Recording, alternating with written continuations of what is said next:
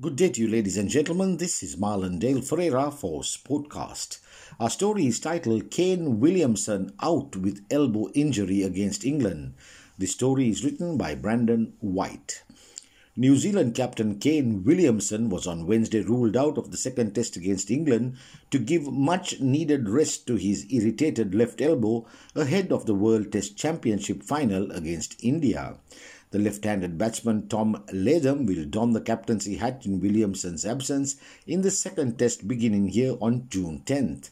Whilst Latham will lead the Kiwis only for the third time, Will Young will replace Williamson in the playing 11.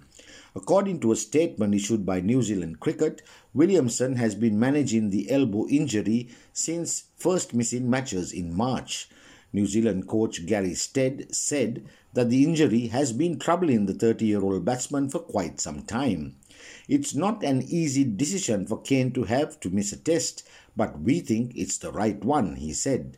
He's had an injection in his elbow to relieve the irritation he's been experiencing when he bats, and a period of rest and rehabilitation will help maximize his recovery. The decision has been made very much with the ICC World Test Championship final at Southampton in mind, and we are confident he will be ready for that match starting on the 18th of June, he added. Latham assured Williamson will be back for the World Test Championship final. I am sure he will be back. From our point of view, it is a precautionary thing. We would love for him to be available for this game, but we have also got an eye on the World Test Championship final in a week's time. So, it is about Kane giving himself the best opportunity to be fully fit and available for that game. The decision was made for him to rest this one and get that right for the final, said Latham in the pre match interaction ahead of the second test against England.